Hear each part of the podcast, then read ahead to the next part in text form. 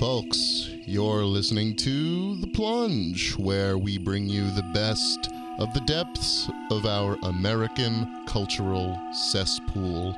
Don't forget to follow Plunge underscore podcast on Twitter, rate and review the show on iTunes, and send it to your friends, colleagues, family members, enemies, prominent politicians, studio executives, anyone who you think could benefit from having our dank insights broadcasted directly to their favorite device. Today's show is jam packed. We have quick hits on Rex Tillerson and Elon Musk, terrible takes about global warming and Donald Trump Jr.'s divorce, and we're talking about the young Karl Marx and some rare sports coverage in the pop culture corner. Our main story is the Facebook Cambridge Analytica revelations in The Guardian. So sit back, bask in the content. This is The Plunge.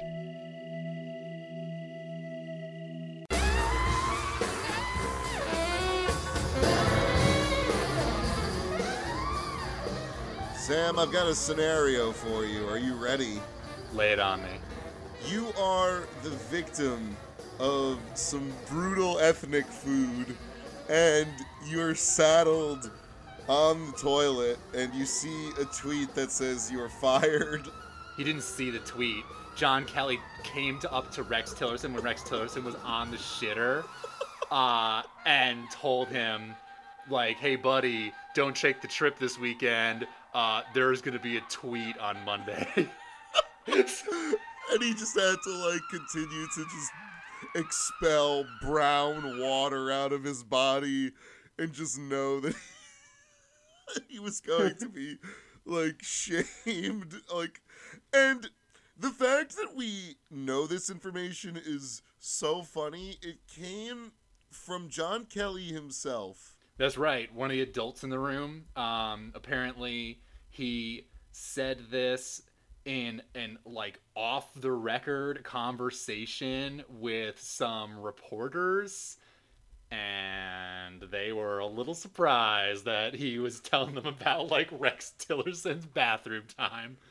apparently they were stunned that even in an off-record setting kelly would say this uh, because tillerson doesn't officially leave the state department until the end of the month Yeah, baby.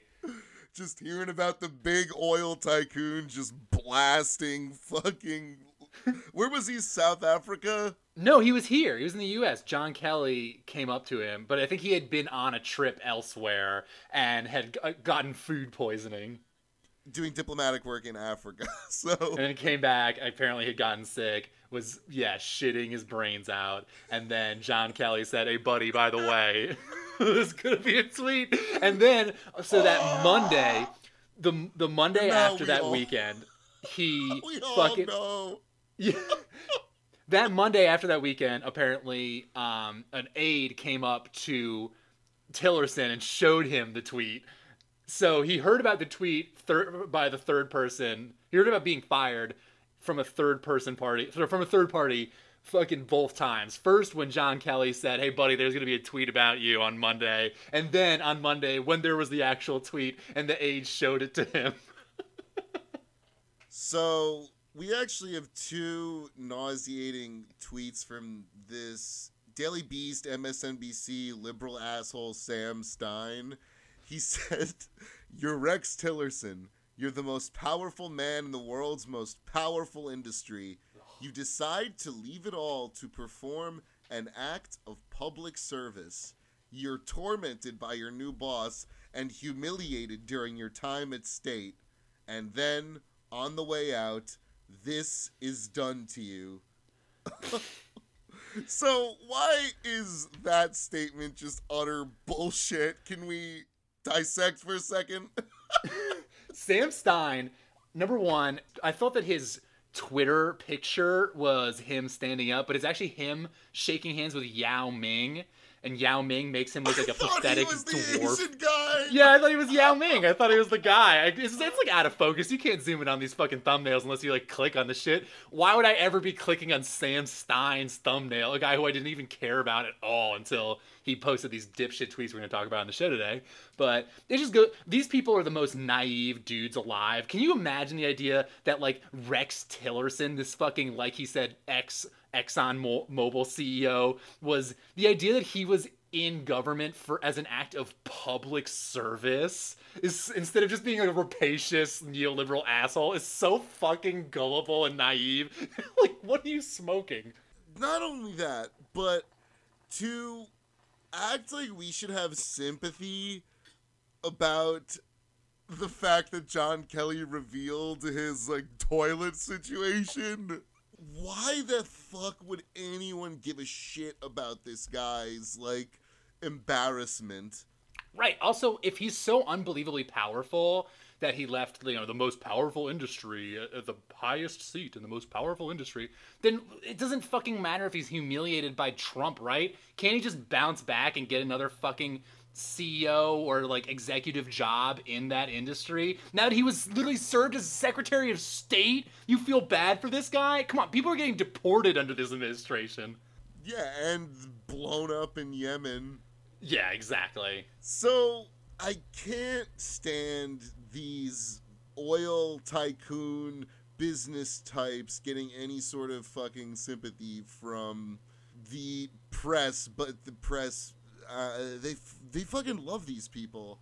And it's the idea of the adults in the room, right? And I think also, I mean, we talked about it when this first came out, but I think it's important to bring up that this is like a, it shows you how, you know, Gary Cohn just left, the Goldman Sachs alum who was one of Trump's economic advisors, and Trump called him a globalist on the way out, uh, probably because he's Jewish. But either way, this battle between, I guess, like the military figures, like John Kelly, who you know was the one who told Rex Tillerson that he would be fired whilst upon the toilet, and the idea that the United States would slide towards like military autocracy is becoming more and more of a reality every day. Even like liberals like Sam Stein and shit will are in love with these adults in the room. When they lose Rex Tillerson and Gary Cohn and the business adults in the room, they're gonna turn to the military adults in the room, and then.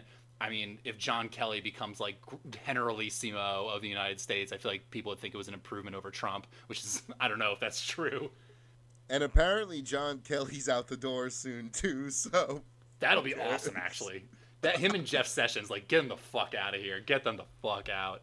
So, speaking of odious capitalists, Elon Musk decided that he had to get in on the comedy game because he's a Rick and Morty fan and he's just so hilarious on Twitter with his, like, normie ass bullshit. I hate him. He's This- terrible, man. This, like, Tony Stark fantasy, like, shooting the rockets. And the fact that he has poached comedy writers from The Onion to work on a mysterious new comedy project. Yeah.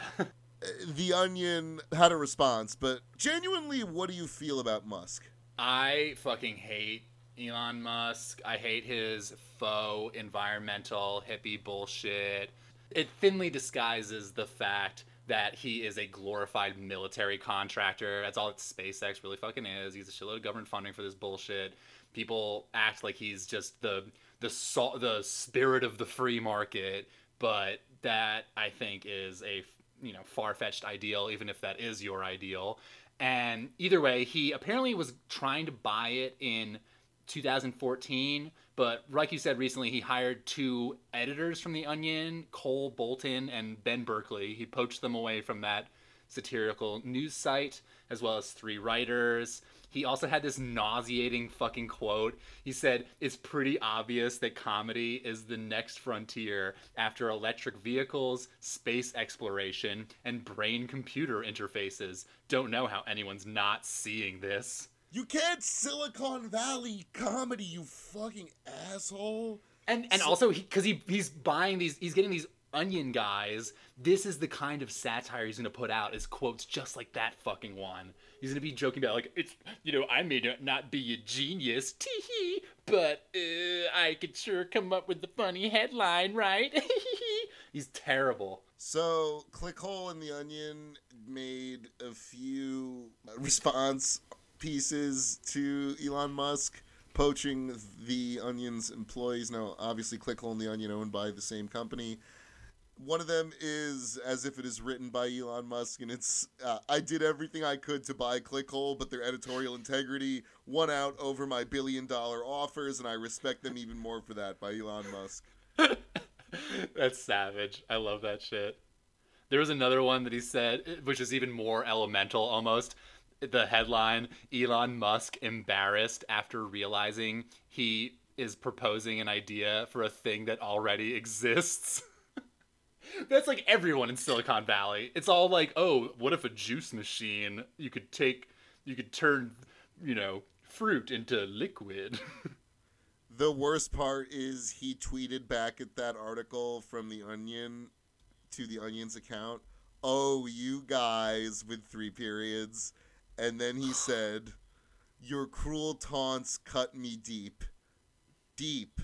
But I love you too.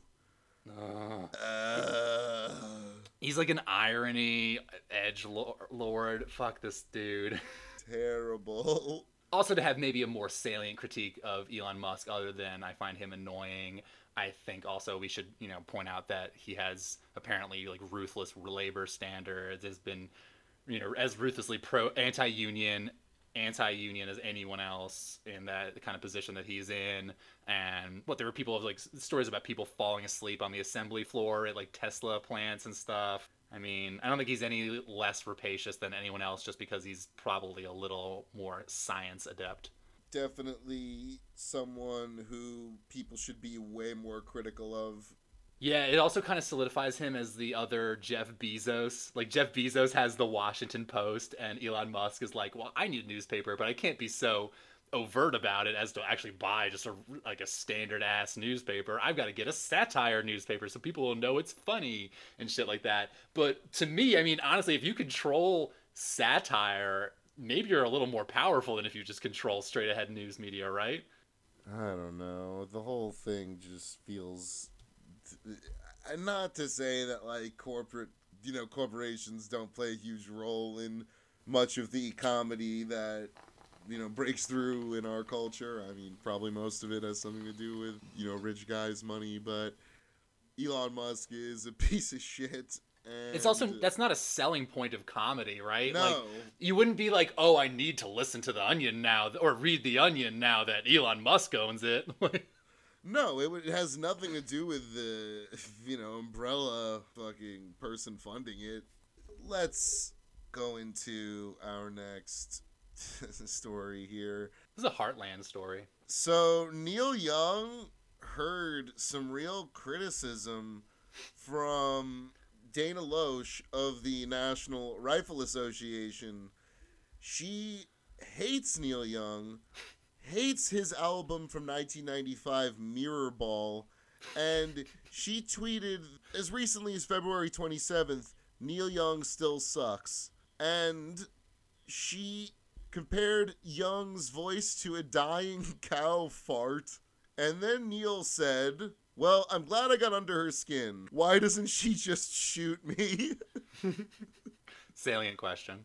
I think we understand the sentiment there. Uh, if you're being criticized by an NRA member, there's always the thing. Well, you know, you have your you have your arms. Why don't you just blast me away, huh? It's hilarious because they have to act the victim all the time, even as they are like ascendant. Like they fucking you know NRA is like a dominant force and fucking lobbying and politics, but they still act like they're the fucking victims. I don't know how I, if I believe Dana Loesch about hating Neil Young in his entirety because Mirrorball is kind of a deep cut to pull out if you're gonna diss Neil Young, right? Like I don't think many people have heard of that album usually you're just saying that Heart of Gold sucks. Or, yeah. You know, something from those early albums. I I wonder how she knows that one. I get the feeling that she's a die-hard Neil Young fan. She's like really into it, but she feels betrayed by his politics a little bit, so she like turned on him sort of. Speaking of betrayal, Sam, this was a huge story in American hate groups. Yeah, it's time to get messy.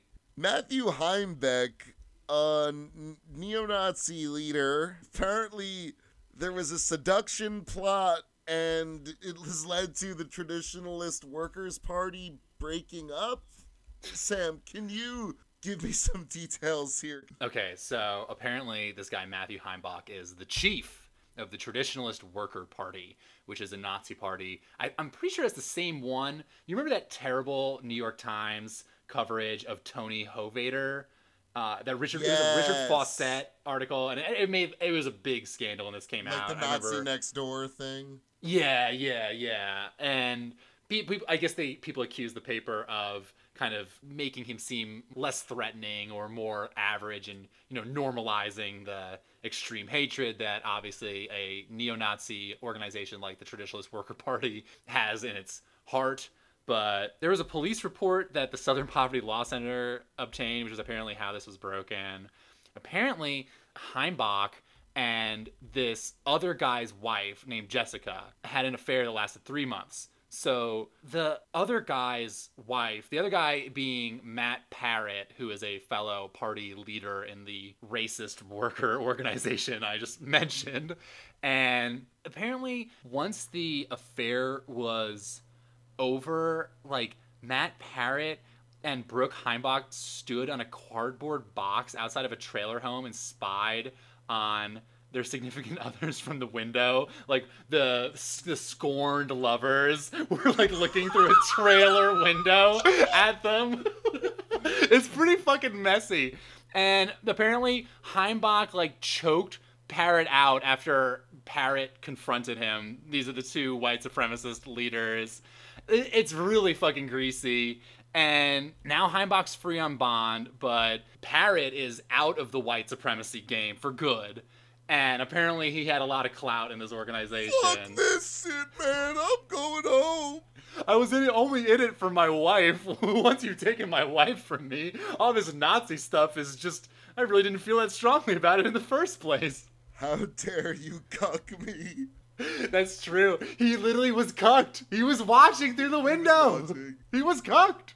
Man, I guess there needs to be more like Nazi daytime TV, you know, like Maury, like paternity tests, but for fucking Nazis and shit. I think if it led to more of these groups dissolving, why not? Yeah, yeah. Oh, I don't want to put Nazis on TV. I want to fuck them up, obviously. No one leaves Maury feeling better. Speaking of a Maury-esque story, we have the Don Jr. divorce. Oh yeah. Well, let's transition. We're into terrible takes, my personal favorite part of the show, and we're gonna talk about another. We told you we were gonna give you two, not just one, but two Sam Stein tweets. So the second one is this hysterical plea that I'm gonna read because my name is also Sam and I'm Jewish. I assume Sam Stein is Jewish. He might not be. Who knows? Really weird and upsetting to see folks acting gleeful at the Don Jr. divorce news. It's his private life and he has five kids. Leave it alone. I don't care how bad my ratio ends up. his ratio is actually not bad. The first response is Nick Wiger from Doughboys on mine. He says, I hope that greasy fuck sobs till he shits himself. yeah, he's first on mine too. I think that encapsulates how Sam and I feel about Donald Jr. And we will give you plenty of reasons why this guy is a piece of fucking shit. And people like Sam Stein who say, How could they make fun of Don Jr. in this difficult time? And Endless I love the all clutching.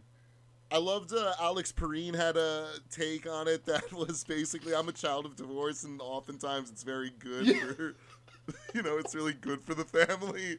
The case for divorce, big time. Why wouldn't you want to liberate liberate these Trumps? Get yeah, there's like five of these kids. They could they would be doing better. They're, in, like... they're young enough. They could still be like liberated from that awful family. Yeah, and as long as they, they they have to pay child support, then those kids are set. As long as they find some good parental figures. But let's go into the details of their divorce. Apparently, like this broke in page six. And the sources were supposedly like friends of Donald Trump Jr. And they said that he appears to have changed recently, and friends are concerned about him. And the specific concerns were like that he it was liking the tweets we talked about with the Stoneman Douglas high school shooting, one of them attacking a teen survivor, and then he liked another tweet which is way more bewildering, linking antidepressants to mass murder. And Because he loves InfoWars shit. He's just a fucking chud. Yeah, he's a conspiracy guy. That's funny to me because I'm like, his friends are concerned about his tweeting, but not his. This guy like hunts animals and shit, like lions, and like shows it off. I mean, he has such a weird inferiority complex. He has these except that the gross tweet about lactation we read on the show a couple episodes ago. He also has he has the posture of a man who has never stood up straight once in his life, and he has reprehensible views. But the other factor apparently is that Vanessa, his wife, is they said by nature a very low key person. Come on. You're in the Trump family. You you married into the Trump family, and you want to be low key. you know who you are. Yeah, it's just outrageous. Well, let's just a little bit when they met. She was introduced to Don Jr. by Donald Trump himself at a fashion show in 2003. And when they met again weeks later, she said, Wait, you're the one with the retarded dad. yeah, because Donald Trump. Just, that was in the New York fucking Times. That that is Yeah. a quote in the New York Times. I know. And then Donald Trump Sr. apparently the reason he said that was because he had like introduced Vanessa to Donald Trump Jr. like repeatedly through the night, and she was like, she, he really thinks I'm like a different person each time, or he's like senile or something. You can tell by watching him on TV that he's fucking just brain dead, just ogre. But they got married in 05. What is this? He got the ring for free for making himself available for promotional opportunities. The only guest in attendance at the proposal in a Yeah. New Jersey mall were paparazzi and TV camera crews. If they were not married in a Jersey mall, I would be fucking surprised. I, which mall is it? I bet it's one that is pretty fucking close. Paramus to- Park. yeah. It's like the Garden State Plaza. So Short Hills Mall. Short Hills Mall, baby. It's that's where it's at. I just looked it up. It's in the Short Hills Mall in New Jersey. It's a landmark now. Go have the Donald Trump Jr. proposal experience. What did you make of the liberal take that, oh, they just had this clean divorce so that they could bury the story that came out on the same day that Robert Mueller was subpoenaing the Trump organization? I Do you think that this was all a six dimensional chess move by No, the Trumps? Uh, also, these these liberals are always not only reading intelligence but morals into the actions of the Trump family. I'm like, they don't fucking think like you. they don't care. They're heinous. I just think it's preposterous to tie those things. I, I don't think that things happen with the Trumps by design. I think they're just like animals, and the first pleasure that they can gratify is going to lead them. That's what they're going to choose, and that will just determine their path. And if it was amicable, as has been suggested, or at least like somewhat mutual, the Vanessa Trump side wouldn't have hired a criminal defense attorney. Like this, or a like this guy is like a criminal lawyer. Oh my god. Because she knows that Mueller is like getting all their fucking, he has all their numbers. Yeah, it does seem like she's kind of jumping ship for maybe like legal reasons, which is kind of shrewd on her part. But either way, the we don't really care about her so much as we care about Donald Trump Jr. and his preposterous affairs. There were some suggestive DMs, some Twitter DMs. Dan, go into some Twitter DMs for us. So, model Melissa Stetten posted a Twitter DM from Trump Jr. from November 2011, just one month after Vanessa gave birth to the couple's son, Tristan. she said, surprised his marriage didn't work out since he was sending me DMs a month after his wife gave birth. Well, uh, so this was in response to a joke she tweeted about pulling a muscle, changing a tampon. Well, I'm getting shit for the bacon comment. Glad I opted not to send the tweet asking for pics from your you are bathroom tweet last night, winky face. People need to C H I L and need to Ew. chill is one word. All right, all right, all right.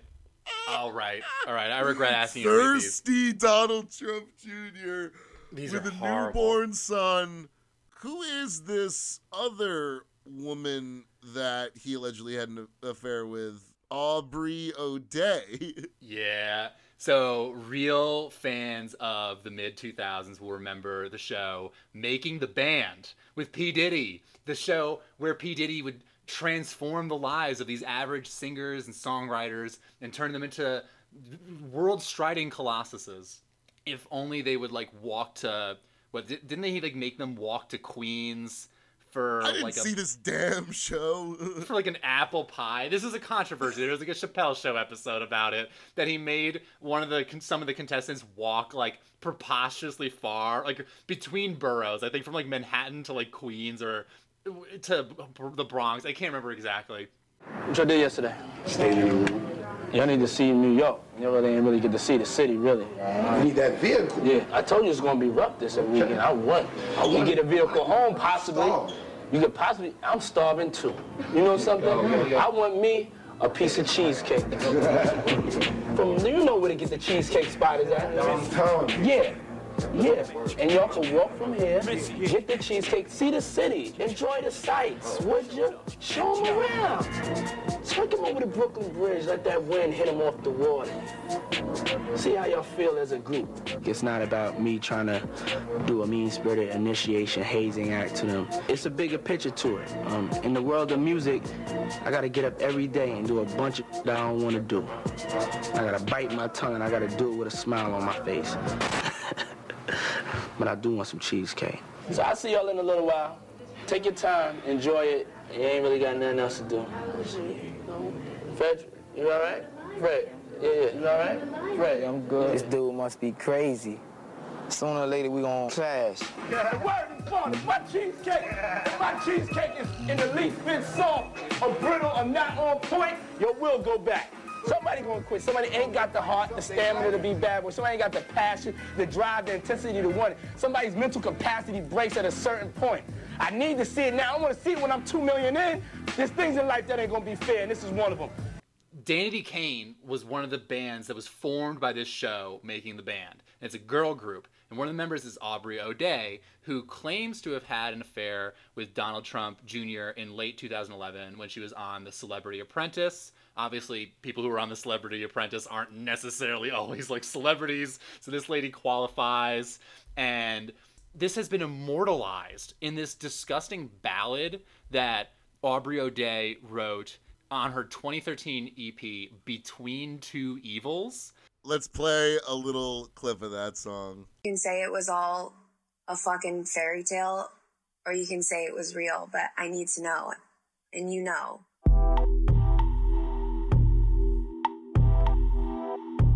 Whatever the truth is defines the reality of you and I forever. And I need to be able to define that before I can walk away. I thought it was forever at the time, but maybe I was lying to myself. Is that what you want? You wanna you wanna believe that everything with me was a lie, a fantasy, and you want to go back and live in the life that you had have forever.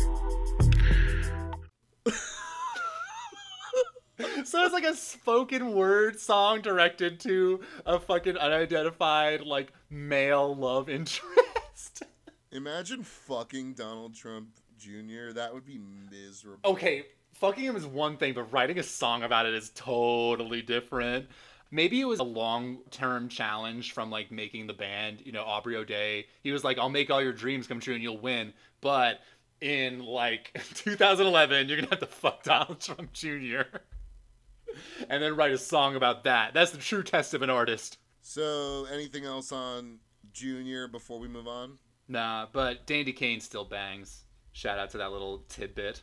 If we didn't convince you enough that Sam Stein's tweet about Donald Trump Jr. and having like sympathy for him in this difficult time for his family with his divorce. if we didn't convince you that that's utter bullshit, listen to Donald Trump Jr.'s finest tweet from June 22nd, 2012. At dinner with our greenskeeper who missed his sister's wedding to work. Love, loyalty. Hopefully she'll have another someday. Winky face. the quote is ostensibly what like the greenskeeper which sounds like a made-up position. It sounds like bud tender or something like that. The fucking the quote is ostensibly what the guy had to say to donald trump jr like oh it's fine. I don't mind working and missing this momentous occasion in my fucking sister's Hopefully life. she'll just have another wedding. I wanted to wipe your fucking nose. Yeah, that's from 2012. I mean, I- think Donald Trump Jr.'s been nauseating on Twitter, but uh, all these tweets coming up never cease to amaze me now that he is in this like public eye. We are, I guess, a little late on this, but R.I.P. Stephen Hawking. For sure. Stephen Hawking was a comrade. He's a big supporter of the National Health Service in the UK. And he also memorably said that robots and artificial intelligence aren't bad, but capitalism is very bad. So he's a scientist. I am not too familiar with his work. I know he achieved a lot despite a crippling illness that didn't allow him to really get out of the yeah, ALS to be specific. That was it. I, I didn't want to just name a random illness. I, I knew it was uh, something to do with the. Sorry, cut. Oh, you're not going to talk about like the, the taxonomy of ALS, Dan. ALS. Um, so why don't we talk about some of the worst things that people said online to tribute Stephen Hawking because apparently his life meant nothing because he was in a paralyzed position. These takes all kind of have the perverse conclusion that Stephen Hawking is maybe better off dead because he could ostensibly walk in the afterlife, which is preposterous because there is that video where he covers like a Monty Python song and he's like flying through the universe, but he's in his chair. Whenever life gets you down, Mrs. Brown, and things seem hard or tough, and people are stupid, obnoxious, or daft, and you feel that you've had quite enough. Just remember that you're standing on a planet that's evolving and revolving at 900 miles an hour. That's orbiting at 19 miles a second, so it's reckoned. He didn't fucking care about being in a chair because you want to just like when he flies around the universe that's how he pictures it. You don't need to be patronizing about it. But talking about patronizing mitchell toy who ostensibly makes cartoons on the internet i've never heard of him had the most widely shared terrible take on this. It was the caption is just uh, hashtag rip stephen hawking and then the cartoon that he shared is of stephen hawking walking off into the stars and you can tell from the perspective that he is walking away from the chair to which he was confined as a result of ALS. As if he is, as I said, better off fucking dead. Reenacting the last scene of Ghost like he always wanted. Grade A reference, but there are some other ones. I think the Gal Gadot had one that was widely shared, which I will read. Uh, I'll resist the urge to do a really patronizing Gal Gadot voice. Ah, I'm gonna do it anyway. Rest in peace, Dr. Hawking. Now you're free of any physical constraints. Your brilliance and wisdom will be cherished forever. yeah, Gal really knows a lot about empowerment, so I trust everything she says. Yeah, and then the last one I had was from at Maskman626. I I don't know who, how big this guy is. This got this got like 5,000 likes, so big enough. But it also says it says goodbye, and then it says hashtag RIP Stephen Hawking, and it is a terrible like 64-bit image of Stephen Hawking floating up from his chair and like one of his shoes is falling off as if I guess maybe the theme is that he's better off dead. The afterlife has summoned him out of his chair and he's walking or at least he's better off than he was in the chair. so, tasteless and horrible. Try to work out that fucking ableist shit from your dialogue. But we've got to remember the good scientists like Stephen Hawking, uh, because there are some shit scientists out there. And one of these shit scientists is Will Happer. Dan, do you, this is kind of an obscure figure. Do you know about Will Happer? I am not familiar. I describe Will Happer as a military grade climate denier. The one percent.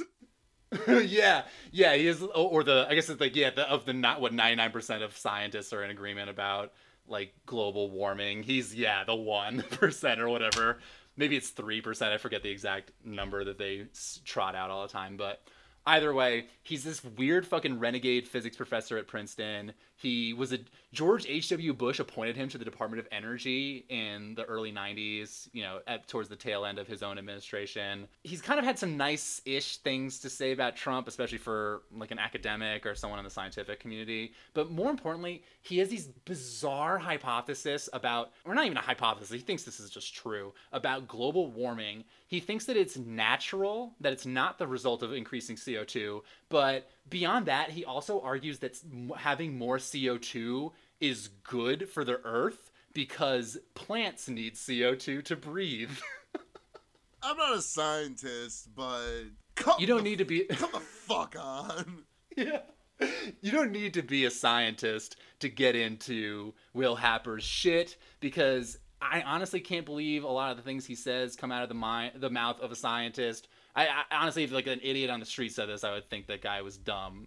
I can't believe that a scientist is saying this. It sounds like your, you know, cousin who hasn't thought about global warming at all, other than, you know, I don't believe in global warming because that's a way to own the libs or something. He wrote this insanely bad op-ed in the Denver Post, which I guess is like a you know regional newspaper. It's called "Would Albert Einstein be a global warming s- skeptic?" Yes. A little historical fiction time. Yeah, baby. So this is part of a two-part series, which is extremely corny. It, it- one of them is argues that he would have been a climate skeptic, that being Will Happer, who we're going to go in on. But the other was an article saying that he would not. So this is supposed to be like the rebuttal to the obvious conclusion that anyone who knows anything about science, and probably someone who is as well plugged into the scientific community as Albert Einstein was at the time, if he was alive today, he would probably agree the global warming is real. It, like I think but either way, some of the quotes on this are obscenely funny.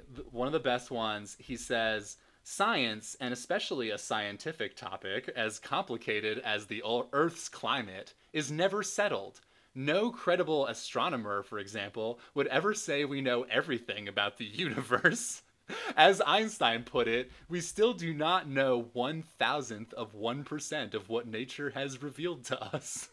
So you're gonna take a vague statement that has no bearing on any actual reality and use it to suggest that all scientific conclusions that point to this problem are oh like of course because we only know one one millionth of the things that we it can't possibly be a, you know a conclusion that you can make is that how Yeah. science works no. It's like people who say that evolution is just a theory. It's like, yeah, theory supported by a shitload of fucking evidence. That's how science works, you dumbass. But there's another really funny one. He said, most importantly, Einstein would have paid close attention to how well the establishment theory of global warming agreed with experiment. He famously stated, no amount of experimentation can ever prove me right. A single experiment can prove me wrong. So the implication of that is that because scientists conduct experiments that support the idea of global warming, that disproves it. Because clearly they're lying. It's just dogma. They're all coming up with the same results because they're all, you know, brainwashed. Which, like you said, leads you to the conclusion that you should just not do science, apparently. all right this guy sucks Yeah, it's it's just like an anti-epistemological argument to just the point of absurdity. He's his whole point is just like we can never truly know, and it goes to show how impossible it is to prove a negative. It's it's, it's a good read, and Will Happer's fun to get into. He has a classic op-ed that was in the Wall Street Journal in like 2013, I want to say, where he it's it's called in defense of carbon dioxide and it just expounds on his idea that CO2 is actually good for the wor- earth because of plants or something it, it makes no sense. He also has been like rebuked by the you know Columbia Journalism Review the American Physics Society. Greenpeace basically exposed him as a fucking quack. They got him in a sting. They posed as consultants for an oil company and then were like can you write a report for us saying that global warming's not real? And he's like sure. And then apparently there was some like weird finance issues with how he got paid for that work. So they were like he's basically a fraud artist. But it's funny to read sometimes as any climate change denier is. And let's check in with our social media at plunge underscore podcast on Twitter. Please follow us and you can find out.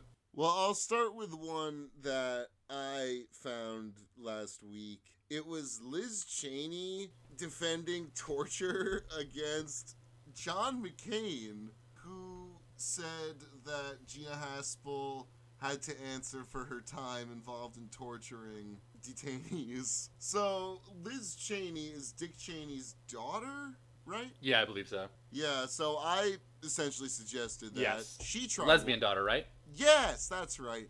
I- I think she should try waterboarding and then see if it's appropriate to use on other people. That's the kind of speaking truth to power that we like to see on Twitter, especially from our own page. I saw one where Scott Adams, the fucking manic creator of what Dilbert, the terrible Yeah. office humor comic strip, and uh, he's kind of like a hypnosis advocate now.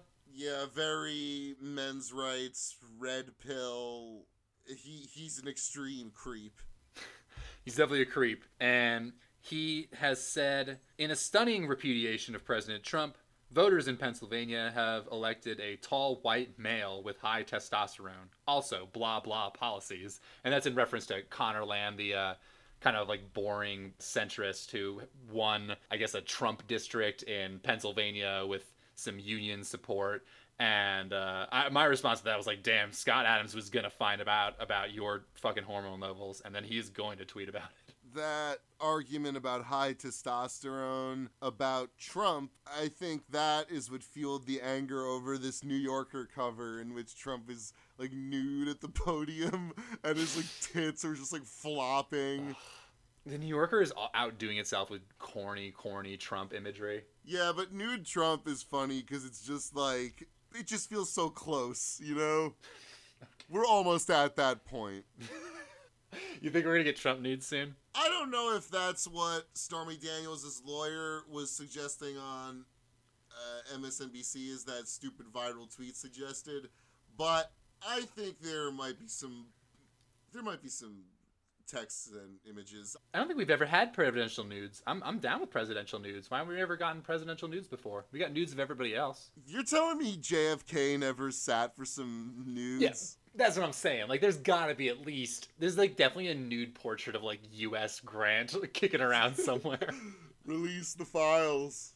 All right. So main story this week it's about facebook the fucking company is having a real whirlwind as we speak their stock is plummeting mark zuckerberg is in hiding and so let's start with this big article in the guardian so what is this still breaking story sam So this story, the Guardian got one hell of a source. They got this guy Christopher Wylie, who supposedly worked with Steve Bannon on the Cambridge Analytica fucking project, mapping, I guess, Facebook psychological profiles for political use in an election. funded with millions of dollars of robert mercer the right-wing billionaire's money Yeah, and Robert Mercer is actually a super terrifying and interesting figure. He is a multi like billionaire hedge fund guy, and he basically invented computer software that does trading for you rather than having a person do it is my understanding of it. He's a brilliant computer scientist. Who made this like trading algorithm that has allowed his company renaissance technologies to be like you know massively profitable. And he has this very you know he's a bit one of, he's one of the Ayn Rand guys. He's very into like Atlas shrugged and that trash. He thinks that you're basically your worth as a human is kind of equivalent to what you can produce or what you are financially worth. So, which is, you know, a conspicuous theory for the guy who invented a way to make money out of nothing to feel about the value of a human being. But obviously, this goes to show just kind of how deep and creepy this story is there's a kind of a tie to the Russians in that there are contracts where Lukoil was working with Cambridge Analytica on some of its like Facebook psychological profile mapping software. But Steve Bannon obviously was very interested in using, and Robert Mercer as well was interested about using this in favor of Trump. And it just kind of goes to show. I think the main thing I got out of it was that Facebook is if like it is dangerous as hell right now. Not just Facebook, but internet monopoly monopolies, like tech monopolies, are dangerous as hell right now. I attached a story from Wired magazine. It's way too long to go through it all. It's a long feature about the two years of tumult inside Facebook, you know, around the election and after. And in one part of it, an inside source suggested that Zuckerberg is like Lenny from Of Mice and Men, the mentally challenged, huge, strong character who accidentally kills a woman. Spoiler alert, by, damn. If you haven't read it by now, don't read it. It's like the worst Steinbeck book ever. It fucking blows. I hate that book regardless, think about that. If someone who works directly with him and knows him is calling him Lenny, saying that he has this strength that he doesn't know how to properly wield, think about what that means for all of yeah. us. It has wide reaching implications. So, this Cambridge Analytica story, it's really, really important because this firm, with the help of this $15 million investment from Robert Mercer, tried to essentially give them data that could identify the personalities of American voters and use that data to influence their behavior. Right, by like providing them targeted propaganda or through those kinds of shitty Machiavelli machinations and but what's interesting is actually that uh the tie between fashion and culture in this chris wylie was is a weird guy he was like a high school dropout it sounds like and from canada who then just kind of found himself in the right place at the right time and worked for these british guys in government and it's somewhere high up in British government. And he was doing like a dissertation on fashion profiling, creating psychological profiles of people for fashion purposes. So something that's like relatively innocuous, but Steve Bannon, who Chris Wylie speaks weirdly highly of, Steve Bannon was interested in the application of this to the culture wars because Steve Bannon is obsessed with the idea that politics are just downwind from culture. The idea that if you make shit about dumb culture wars like NFL protesters, then you take away from, you know, actual political policy, which is, I think, a pretty salient thing to, you know, zero in on.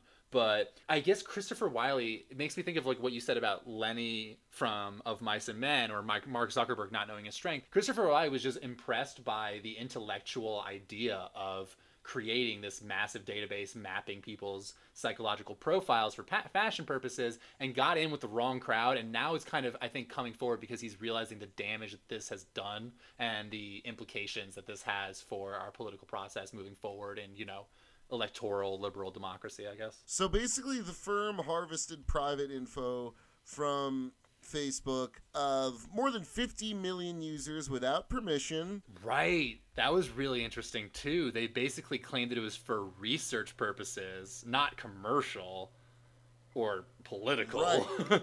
I don't know when Facebook comes back uh, at them and says we didn't know, which I think is the line that the company is using at this point legally. I don't know. Do you think that's believable? Maybe like Mark Zuckerberg didn't personally think about it often, but the company it was no they Wylie has receipts is the thing. It doesn't matter if they didn't know. Someone with enough discretion to act on behalf of the company fucking executed those contracts, right? Right, and the breach allowed the company to exploit private social media activity of essentially the electorate, and that information was given back to help the Trump campaign. It's true.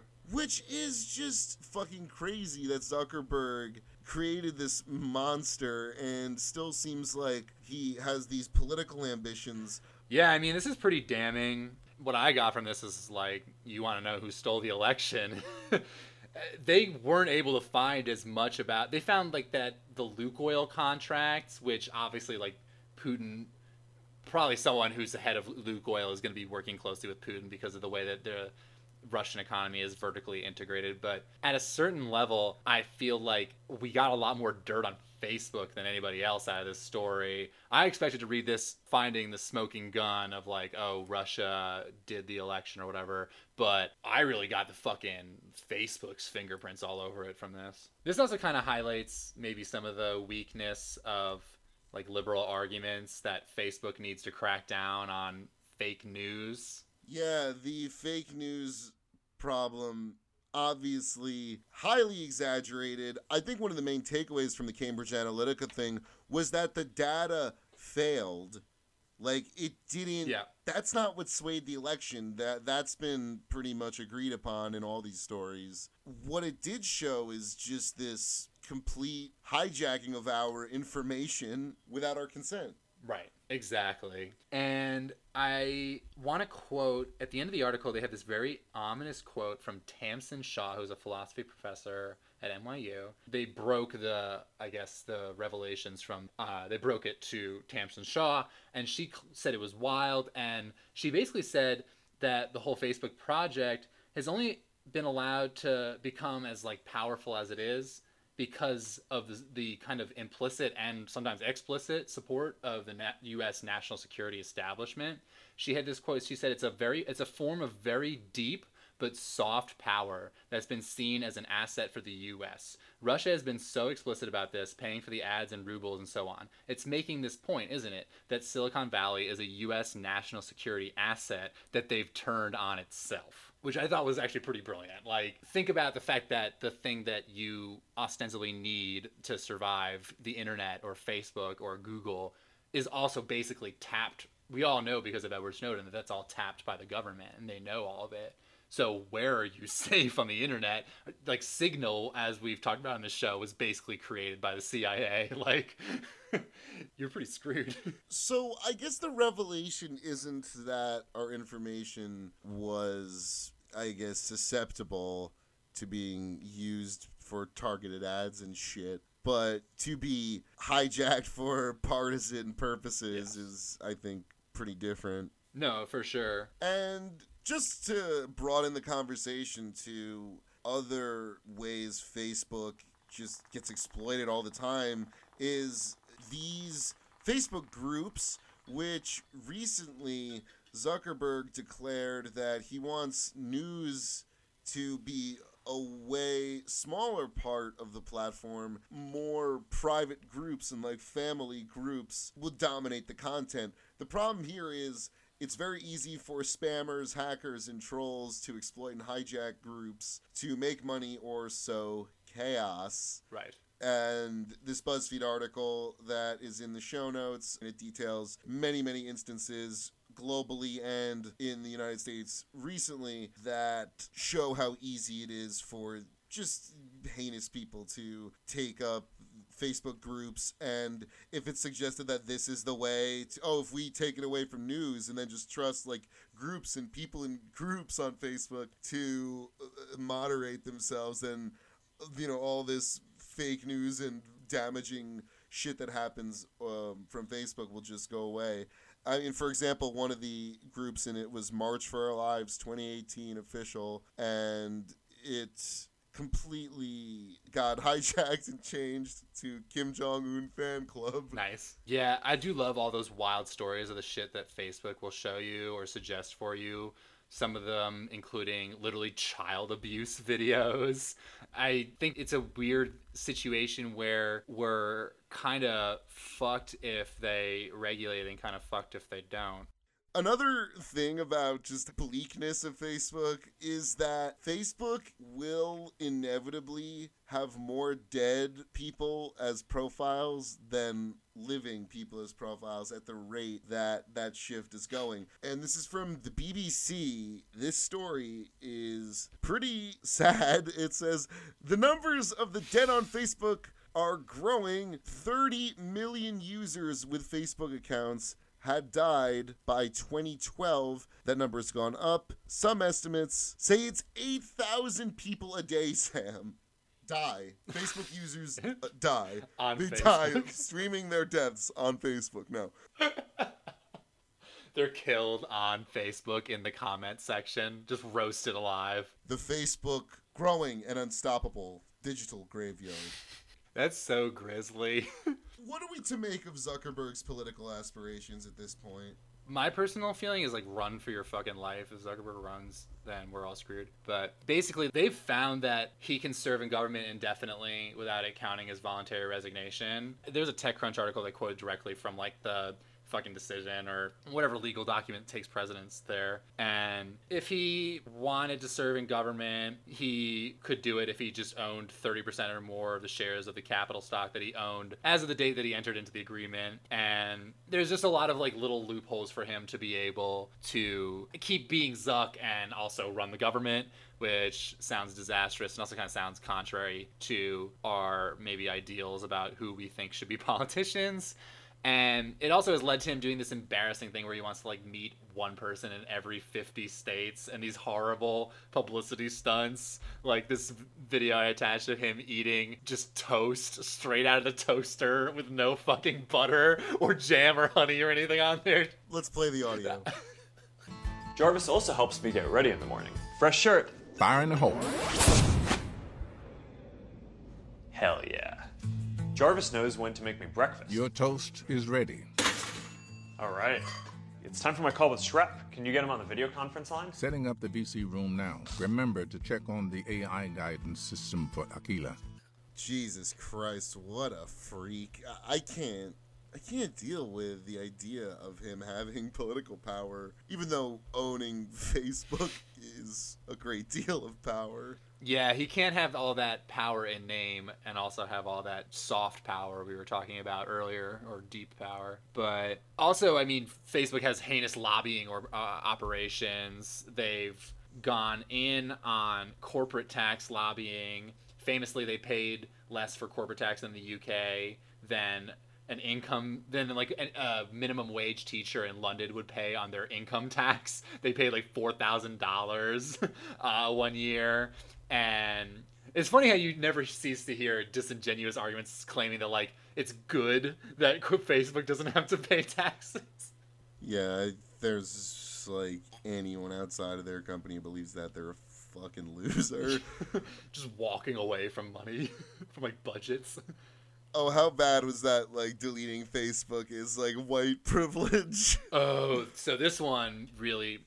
uh, So as we're gonna go in, I, I think the, one of the things that I think goes underreported is how Google, Facebook, and Amazon own a lot of the shit you come in contact with, even if it's not doesn't look like Google, Amazon, or Facebook, because they run so much of the back end of the internet. And specifically, there was an article it was in Tablet Mag, and it was about how Facebook, Google, and Amazon aren't really consumer choices; they're like monopolies at a certain level. Amazon obviously being like a retail monopoly increasingly. Google being the internet monopoly and Facebook being the social media monopoly. The term monopoly is important because with Google specifically, they operate at like tracking software on 85% of the top 1 million visited websites. And with Facebook, that number is 35%. So it just goes to show they had a, a, parable about this libertarian computer programmer fucking parent who wanted to block his son from going on YouTube, which is the ultimate libertarian move, apparently.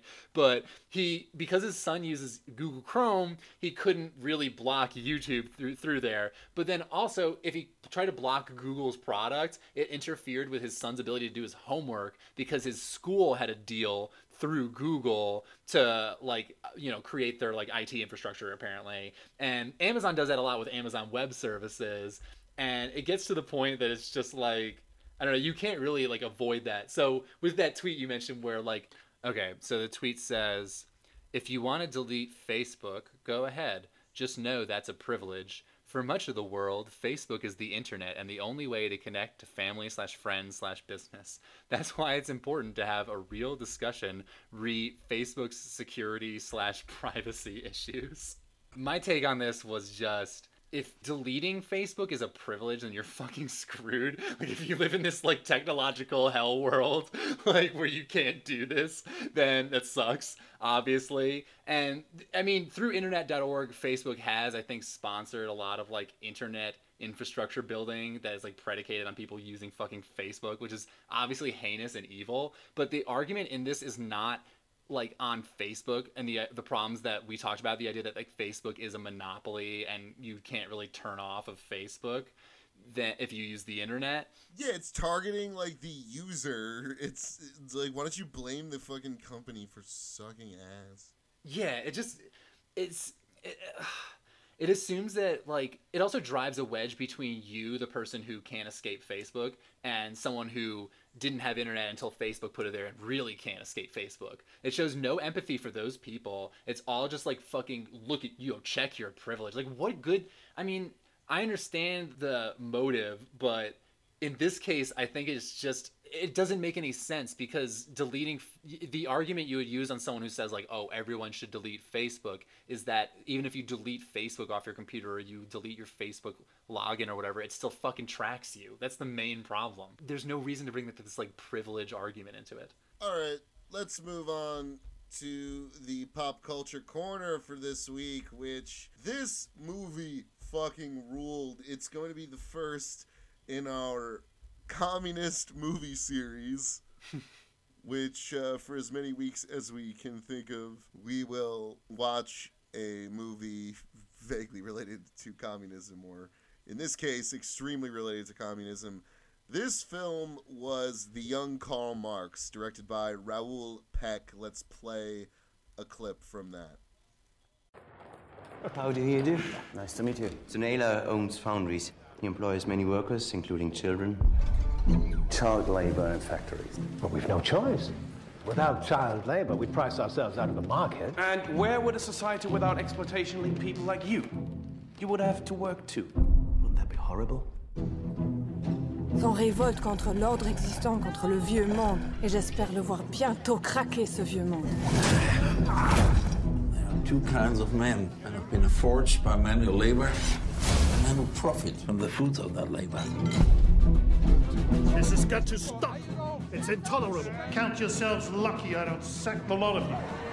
I hate and despise gentlemen. They are swine who grow fat on the sweat of laborers. We're fit for the scrap heap. Is that what you're saying? You heard him. Get out.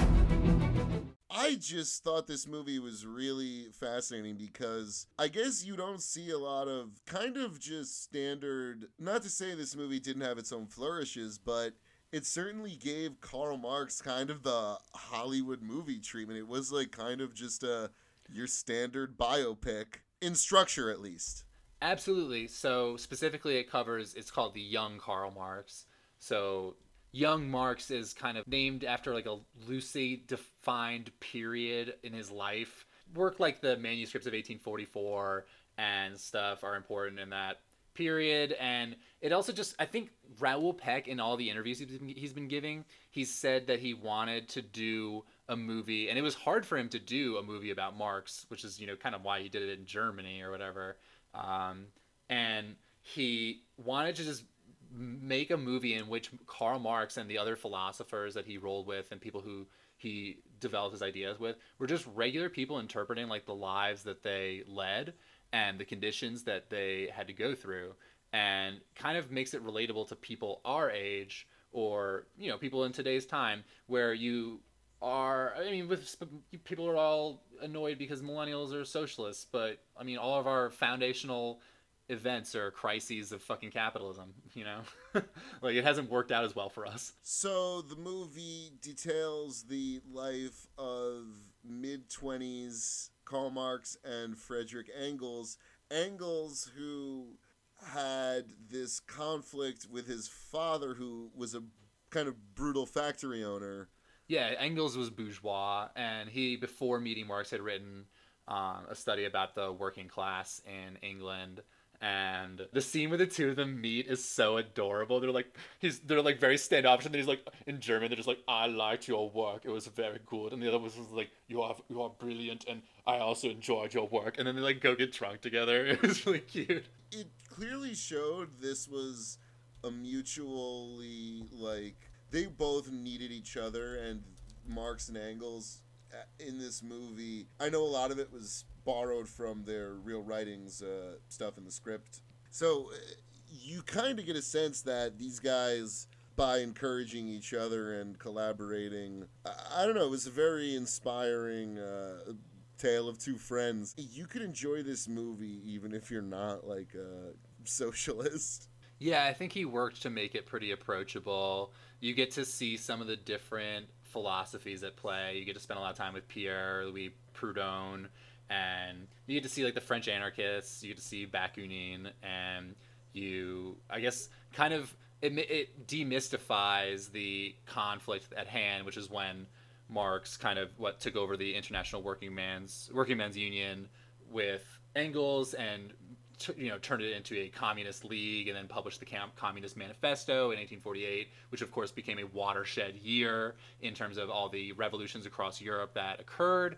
And it just I, I loved the aesthetic too that I hadn't really seen much in film before of just the 1840s in like radical politics, like the scene where like Proudhon and Bakunin are addressing the square, and there's a diverse crowd. There's like working class people, there's like black people, there's women, and they're all just kind of like on the same page because they're all like suffering under the same kind of oppressive structure that these fucking philosophers are all like accurately describing. I thought it was very cool. I thought it also towed the line of, I guess, showing the difference between actually being working class and kind of being just like a starving like philosopher. Exactly, yeah. The kind of antagonism between Marx and Engels because Engels was wealthy and uh, also, I mean, did you like Marx talking cash shit to like fucking everyone, like including Oh? Marx, Marx like dropping the mic about who was like Wilhelm.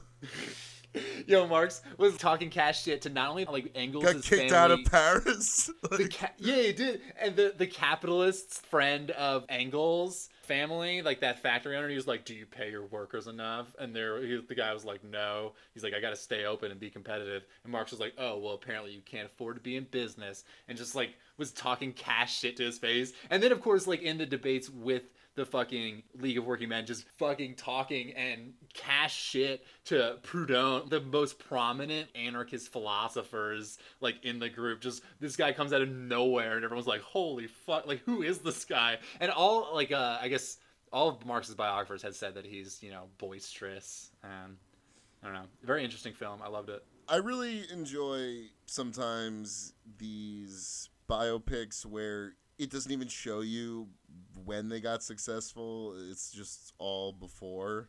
Yeah, it's all about how he formed his ideas and like what the circumstances that were formational for him. And I think by humanizing these guys, Raoul Peck did an immense thing. You can't underscore enough how valuable it is to have a mass pop culture document of someone as important as Marx. Yeah, someone whose uh, importance is also kind of weirdly suppressed and understated. I feel like you can't see a Marx a description of Marx anywhere without being like, and then communism, ha- like, and then the Soviet Union happened. like, Yeah, to not tie him to all of the shitty things that happened in his name. Yeah, I fucking like. I, that was something that was really nice because one of the things I was joking about the whole time I was watching the movie was like, can't wait for Marx to just like whisper to Engels like, so there will be this thing called the Great Leap Forward. Everyone will be making steel in their backyard furnaces, and then they'll have insane grain quotas, and you know, it's uh, it's all down in the Communist Manifesto. It's all just written down to a T. Oh, shout out Vicky Krieps, who played Marx's wife, Jenny. She Mhm. was Daniel Day Lewis's beau in Phantom Thread. Yeah, she's a great actress, and um, I this also goes to sh- like I said earlier, it, like shows the role of women in this movement, and like Marx and Engels are very kind of involved with their wives. Engels' wife being Lizzie Burns, uh, who was a working class Irish woman who he basically met and was like, just you know, you know in love with, and it's it's cool how they showed it a just kind of humanist, like realistic depiction of what those characters would have gone through as like just young people and young families and like the tumultuous times that they lived in.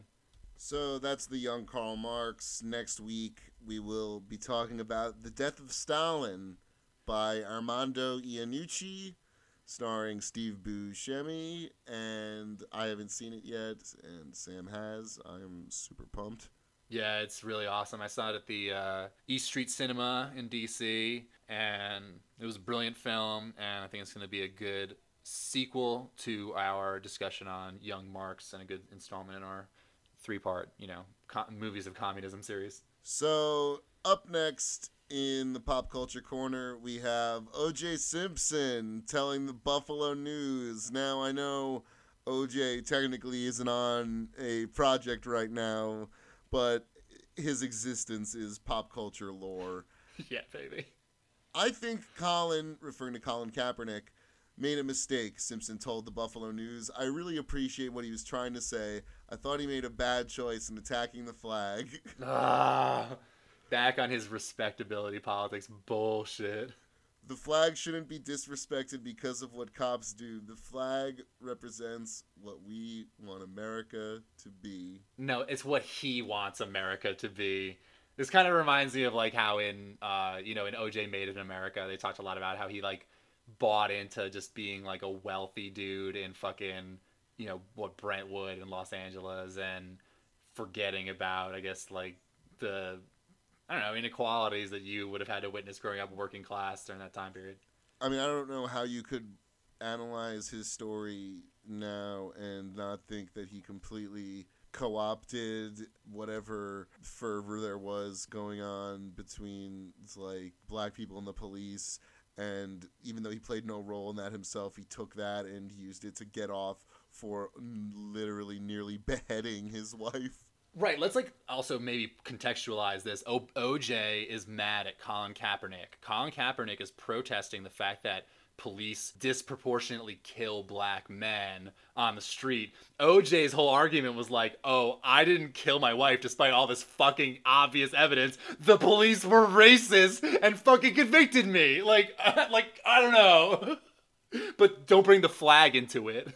Let's play a clip from OJ's unearthed if I did it interview. uh, this guy Charlie shows up, the guy who I recently become friends with, and I don't know why you'd been by Nicole's house, but it told me you wouldn't believe what's going on over there. I'm thinking, well, whatever's going over there's got to stop. In the hypothetical, I put on cap and gloves. Right. You reached under the seat for Um, a knife, but I believe he took it. Charlie took the knife. Yeah. You go through the back gate. Yes. And uh, while I was there, a guy shows up. In the mood I was in, I started having words with him. Nicole had come out, and we started having words. As things got heated, uh, I just remember Nicole fell and hurt herself. And uh, this guy kind of got into a karate thing. And I said, Well, you think you can kick my ass? And I remember I grabbed a knife. I do remember that portion, taking a knife from Charlie. And to be honest, after that, I don't remember. Except I'm standing there and there's all kind of stuff around and um, um, What kind of stuff? blood and stuff around. You know, we, you know, I hate to say this, but this is hypothetical. Come on, sorry. So I think everybody knows he fucking did it, and let's close out the pop culture corner with UVA. And Sam, this was your story as a Virginia man. Yeah, I know this is the only time you're ever gonna hear me spearhead a sports story, but I mean, I'm sure like most people know what I'm talking about. Uh, like I'm new to this whole thing actually. So the University of Maryland, Baltimore, was the number 16 seed in the in the lineup, the tournament the, that they do. Yeah, the March tournament, March Madness. Madness tournament, that thing. You guys all make brackets and shit. Um, anyway, so when you're the number 16 seed, you start out March Madness by playing the number one seed. And the number one seed is the best team. So if you're the number Yeah, I think everybody seed, gets that. I you're think kind of fucked. But the University of Maryland Baltimore beat the number one seed, which is the University of Virginia, and everyone thought they were going to win, but UMBC won, even though their like their logo's kind of washed. It looks like a high school football team logo. They're definitely true like underdogs. Ha ha ha ha. But anyway, it uh, apparently was the first time this has ever happened in the like 136 years they've been doing this or whatever. And they lost, like UVA lost by 20 points, 74 to 54. And honestly, like all people I work with and interact with went to UVA, so seeing them upset about it is like pretty heartening. I love it. Nice. Well, it's story time, and Sam's gonna talk about a. Well, why don't you take it away? This is an aquatic story. you could say that. I like to give Dan his little heads up on uh, stories that I'm pretty sure he hasn't heard of, so that he has like a very natural reaction to these. So, in I used to live in New Orleans, and I adopted a dog, which is the dog I currently have. Her name is Sally. She's a perfect little chocolate lab, and I had the the person I adopted Sally from is my girlfriend's old boss, and so this lady came to visit my dog Sally and me and my my girlfriend at, at my apartment, which was near Bayou St. John, which is Bayou St. John's like a an, it's a canal that has been kind of repurposed as a more natural space. People let their dogs swim there, and the water's gotten a lot cleaner. And uh, people do a lot of kayaking. It's a it's a nice place. You can still see some wildlife, but I would let Sally swim in there all the time, as most of the dog owners in that area would do. And anyway, when the person who I adopted Sally from showed up at my apartment, Sally was is a wild puppy. She was like a year old at that time, and she just sprinted out of the gate and just I lived like right next to this body of water, so she jumped right in, and it was fine. Obviously, like I said, I let her swim in there all the time, but it she's she was a crazy puppy at the time and she would just chase like birds under the fucking bridges and stuff and so i was trying to get her to come back over and she caught the attention of this guy who was on a paddleboard and i had seen him before so a paddleboard dan what do you have in mind when i say paddleboard Is it kind of like an adult boogie board? yeah but you like you can sort of stand on it or kneel oh on right, it you, yeah, yeah. You like ride it on the beach. You like you like ride the sand with like no wheels. No, no, no, no, no, no. I'm talking about like you have like a kayak paddle, and you just paddle yourself. You ever see like a guy like they stand up, they have like an oar. Right, I know. like- yeah. Yeah, it's like a river culture thing. Anyway, yeah, like the water's very still on the bayou, like I said. Anyway, this so he's on this paddleboard and he's kneeling and he has his dog on there and his dog has a life vest and this is important because I only noticed this guy because he was screaming. I hear this guy screaming like, "There's a dog in the water!" and I, and I, I, didn't quite see where he was, and I was like, maybe he's talking about another dog. I thought he was talking about a kid. He was, yeah, he was freaking out. And I thought maybe there was a kid or something that had fallen in the water, or maybe there's like an alligator in the water because that's not like that uncommon. And I thought there was like an actual danger, so I like I'm like looking around frantically. I'm like, what the fuck's going on? And I see this guy, and he's like, "There's a dog in the water. This fucko's trying to drown his dog." And I was like, "What the fuck is this guy?" I was like, "Is he talking about me?" So he's my Sally at this point, my dog is like doing just dumb dog cir- she's a really good swimmer. She does like really dumb dog circles and then like was chasing these birds. The bird would like fly from one end of this like tiny bridge to the other and like this body of water i'm describing is puny. It's like a tiny creek. I, this guy's freaking the fuck out. And he's like, like she swims in there for like hours at a time. She is she's inexhaustible. And this guy is assuming that I was trying to drown her, I guess by just letting her go in the water. Imagine if you just drown. This man's drowning this dog. Help! Wouldn't I wouldn't I be trying a little harder? Like damn, she's just swimming around happily. And I Tie a cinder block to a foot and drop it in the pond. oh, Now, what happened once you realized it was your dog that he was referring to? Did you placate him or were you unable to because of where you were standing? So I'm standing by like the bank of this body of water, and like I said, it's basically like a small river. You can Google pictures of it. I don't know, and the I'm like right there. The guy's maybe like 15 feet away from me, 10, 15 feet away, close. And Sally is also like my dog is like 10 to 15 feet away, and just slightly in a different direction. I'm standing by the side of the water. I was about to go out to dinner with the lady who I adopted Sally from and my girlfriend. So I'm like, I'm like in nice clothing, and I'm just like in this muddy like ditch basically. and I'm like, come here, Sally. I have like treats and shit. like, do you ever like lost your? You had a dog, right? You like you've ever lost your dog and had to like be like, come here, buddy. Like come back, buddy. Yeah, you got to coax. But she's like, she's in her own world, just like looking for these birds. And this guy is proceed. He so he says it the second time, like, "This is a dog drowning in the water." I was like, uh, so I'm like, all right, dude. I'm like, that's my dog. I'm like right there. So. So I'm like, dude, there's that's my dog. It's fine. Like she swims all the time. She's a good swimmer, and I'm right here. And the guy was like, "Well, are you gonna get in the water and get her?" And I was like, like you just escalated. I was like, motherfucker, like I, I'm in like my nice clothing right now. I'm not jumping in this muddy water. I think he just wanted you to strip and so he could see your genitalia and maybe the dog would be saved in the process.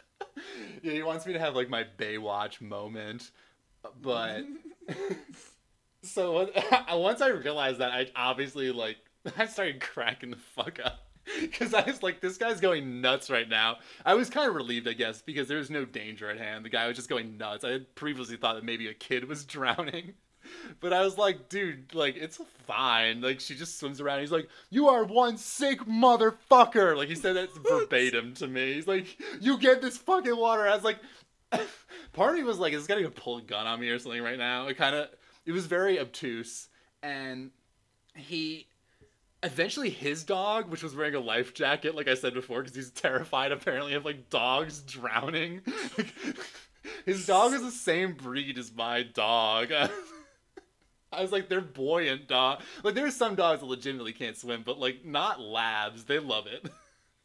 Either way, so the, his dog's like swimming around. And as soon as his dog jumped in, he goes like, "This is the most cartoonish shit." He goes like, "No!"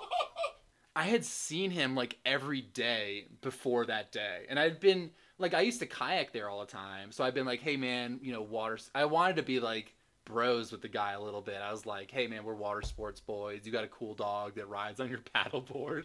But my first interaction with him was like towards the end of the time I was like living there, and he just went fucking ballistic on me. I was blown away. he was shouting at me about a dog, and we eventually of course like my dog came back and i put the leash on her and i like brought her back i was like thanks for just like getting me in trouble with that guy luckily the lady i adopted him, her from was pretty chill about it she said that man is mentally disturbed I may have been like kind of goading him on because I was laughing my ass off. Maybe it like played into his my vision of me because as he was like, "You're drowning your dog. You're a sick motherfucker," I was laughing hysterically. I was like, "Are you serious?" And I think he must have. Did he? I don't know if he genuinely thought I was trying to drown my dog. He did say he he was gonna call the cops, but I was like, "Jokes on you! It takes like an hour for the cops to show up in New Orleans. If you called the cops and uh, the NOPD and you were like, "Hey, buddy, um." uh, there's a guy his dog is in the bayou it's swimming he's clearly trying to drown it they would laugh at you and not show the fuck up like it was just a bizarre experience a little slice of life Well, that's the plunge for this week. Have a pleasant day or night. And you can follow me on Twitter at Spaventacular, S P A V E N T A C U L A R. and you can follow me at w-a-g-s-t-a-n-k Fuck Donald Trump Jr., fuck Mark Zuckerberg, and fuck the rabid paddleboarder. I hope he's eating enough. We in the car, we ride slow. We're doing things that the girls don't do. The boys stare, we smile back. I'll All my girls in the rainbow Cadillac. yeah. Show stopping at the lab.